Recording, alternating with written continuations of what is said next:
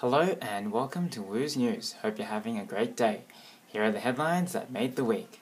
First up in national news Treasurer Scott Morrison has delivered the federal budget in Parliament on Tuesday night.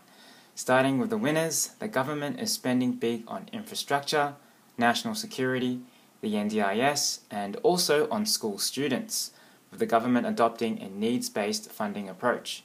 For patients, the Medicare rebate has been lifted and some pharmaceuticals will be cheaper. On the other hand, almost all Australians will pay more tax with the increased Medicare levy, and the big banks will be slugged with a new tax worth billions. Centrelink clients will also now be drug tested, and foreign aid has been slashed. University students will also pay more for their degrees. The, the budget is predicted to return to surplus in four years' time. Next up in world news, almost 100 countries have been hit with a huge cyber extortion attack that locked computers and held users' files for ransom at a multitude of hospitals, schools, companies, and government agencies. The attack froze computers at hospitals across Britain, shutting down wards, closing emergency rooms, and bringing medical treatments to a halt. Some patients were even sent home because their records could not be accessed.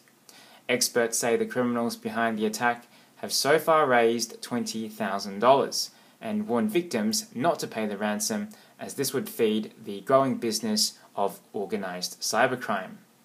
And finally, Portugal has won the 2017 Eurovision Song Contest, beating second place Bulgaria.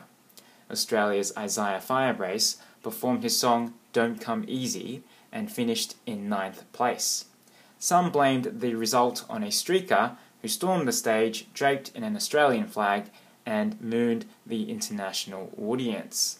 This is the third time Australia has participated, previously with Guy Sebastian and Dami Im. Ukraine hosted Eurovision while it was also fighting a war against the Russian annexed region of Crimea. Russia boycotted this year's competition after its contestant was barred from entering the country. And that's all the news for today. Have a great week. Woo out.